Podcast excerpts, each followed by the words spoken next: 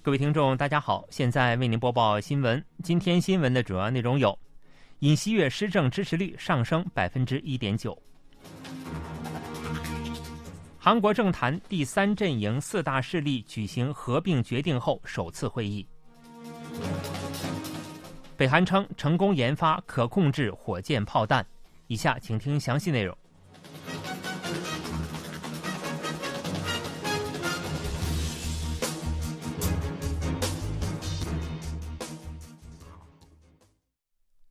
韩国民调机构 Realmeter 受能源经济新闻委托，于本月五日至八日面向全国两千零一十一名十八周岁及以上国民实施的调查结果显示，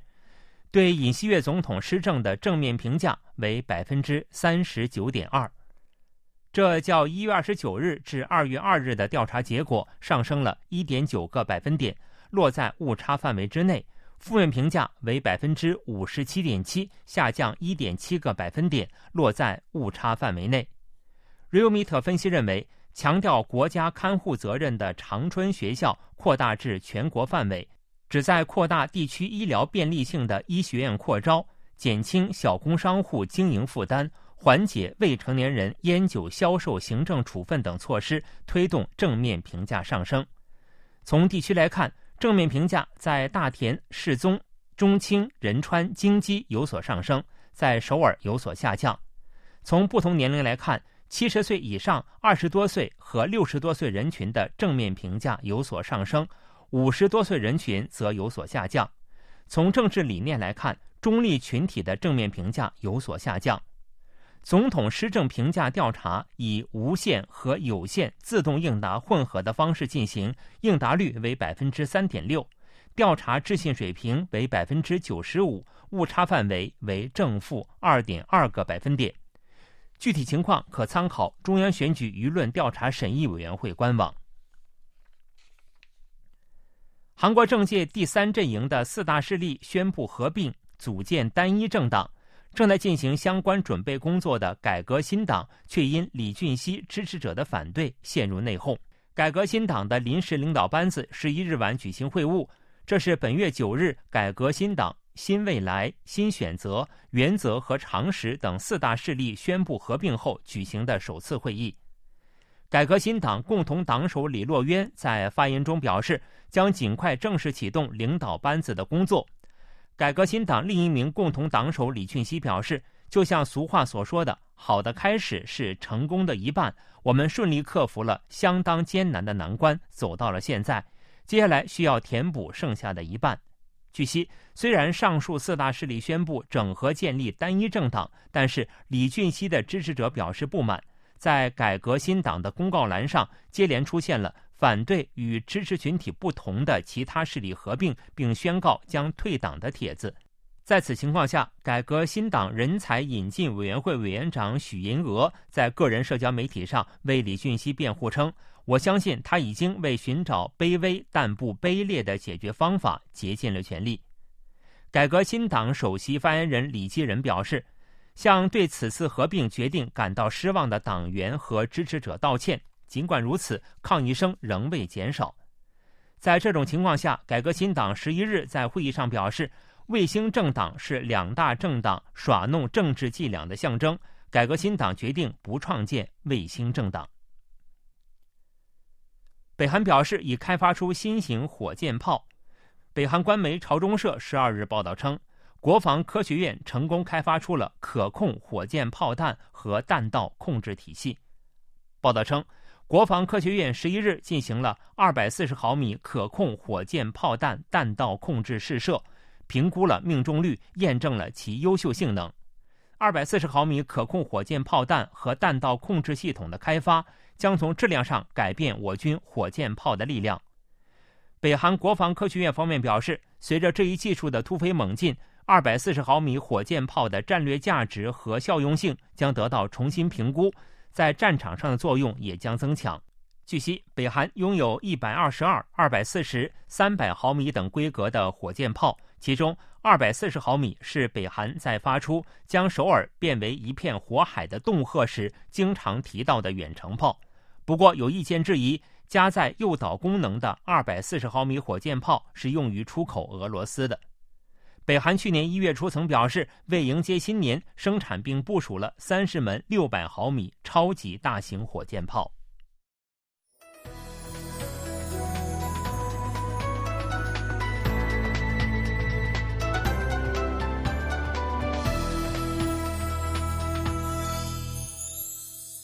KBS World Radio，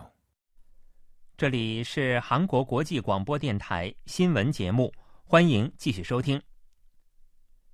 为纪念揭露北韩政府广泛且有组织的人权镇压惨剧的联合国人权理事会北韩人权问题调查委员会报告发行十周年，韩国政府将举行民官共同参加的国际会议。韩国外交部十二日透露，该会议将于上半年以线上和线下混合互动的形式举行。主办方将邀请北韩人权问题有关主要国家政府、国际机构等国内外人士，揭露北韩人权现状，摸索改善北韩人权的合作方案。外交部正在讨论活动形式、出席人员等具体事宜。有可能以与去年九月纪念联合国人权理事会北韩人权问题调查委员会成立十周年的国际研讨会相似的方式进行。联合国人权理事会北韩人权问题调查委员会成立于二零一三年三月，是联合国建立的首个调查北韩人权问题的正式机构。委员会于次年二月十七日发行了系统性探讨北韩人权问题主要焦点和建议事项的报告。报告提到了酷刑、非人道待遇、强奸、无司法流程的任意拘禁和处刑、强制劳动等各类人权侵犯行为，并表示严重担忧，建议联合国安理会应将北韩人权问题提交国际刑事法庭。报告还特别敦促中国和周边国家遵守禁止强制遣返脱北者的原则，保护脱北者，保护人口贩卖受害者。实行防止北韩间谍绑架脱北者的措施等。报告发表至今已有十年，但北韩政权仍热衷于开发核岛，没有任何迹象显示北韩居民的人权得到了改善。韩国政府去年强调树立南北交流合作的秩序，对擅自与北韩接触行为的制裁接连不断。据韩国统一部透露，去年违反对北接触提前申报义务等，触犯南北交流合作法的罚款案件达到六起，罚款金额共计八百二十万韩元。南北交流合作法规定，若要与北韩居民通过面对面、书信、有线和无线等方式接触，必须事先向统一部申报。文在寅政府五年间违反南北交流合作法的罚款案件只有一起。相比之下，尹锡悦政府的制裁更多。另外，李明博政府、朴槿惠政府时期的罚款案件分别为八起和十五起。尹锡悦政府强调树立南北交流合作的原则和秩序。根据这一基调，统一部去年明确拟定了对违反南北交流合作法行为的罚款流程。对此，部分民间团体批评称。政府为切断民间的交流合作，对南北韩民间接触进行过度制裁。政府预计将继续维持在南北关系中限制民间人士与北韩接触的方针。俄罗斯外交部第一亚洲司司长季诺维耶夫当地时间十一日接受 RIA Novosti 通讯社采访时表示。北韩国务委员长金正恩最近的强硬言论，说明韩半岛发生直接军事冲突的可能性急剧上升。俄罗斯外交部第一亚洲司司长季诺维耶夫被问及北韩最近在西海上的炮击是否是韩半岛交战的前兆，金正恩的发言是否意味着他认真的准备军事冲突？对此，他做出了上述回答。金正恩上月威胁称。如果大韩民国试图率先使用武力，将毫不犹豫地动用所有手段和力量，将大韩民国完全夷为平地。对于韩国与俄罗斯的关系，季诺维耶夫评价说，韩国表现出了保留恢复两国关系可能性的决心，不过将根据韩国政府的具体对俄措施做出最终判断。另外，季诺维耶夫就俄罗斯总统普京的访北日程表示。正通过俄北外交渠道进行协调。克里姆林宫发言人德米特里佩斯科夫此前表示，俄罗斯总统在三月底之前没有访问北韩的计划，预计普京将在三月十五日至十七日俄罗斯大选结束后将访问北韩，这是普京第五次参选。据悉，去年有超过五千名俄罗斯人向韩国政府提出难民身份申请。法务部十二日公布的二零二三年十二月出入境外国人政策统计月刊显示，二零二三年一年间。政府受理的难民身份申请为一万八千八百三十八份，比二零二二年的一万一千五百三十九份增加约百分之六十三。其中，俄罗斯国籍者的难民身份申请最多，达五千七百五十份，占比百分之三十点五。这一数字是二零二二年的五倍。几乎与从相关统计开始实施的1994年到2019年的俄罗斯国籍者难民身份申请总数持平。难民身份申请理由中，包括拒绝征召服兵役在内的政治意见最多，为4580份。接下来依次为宗教、属于特定社会成员、家庭团聚、人种等。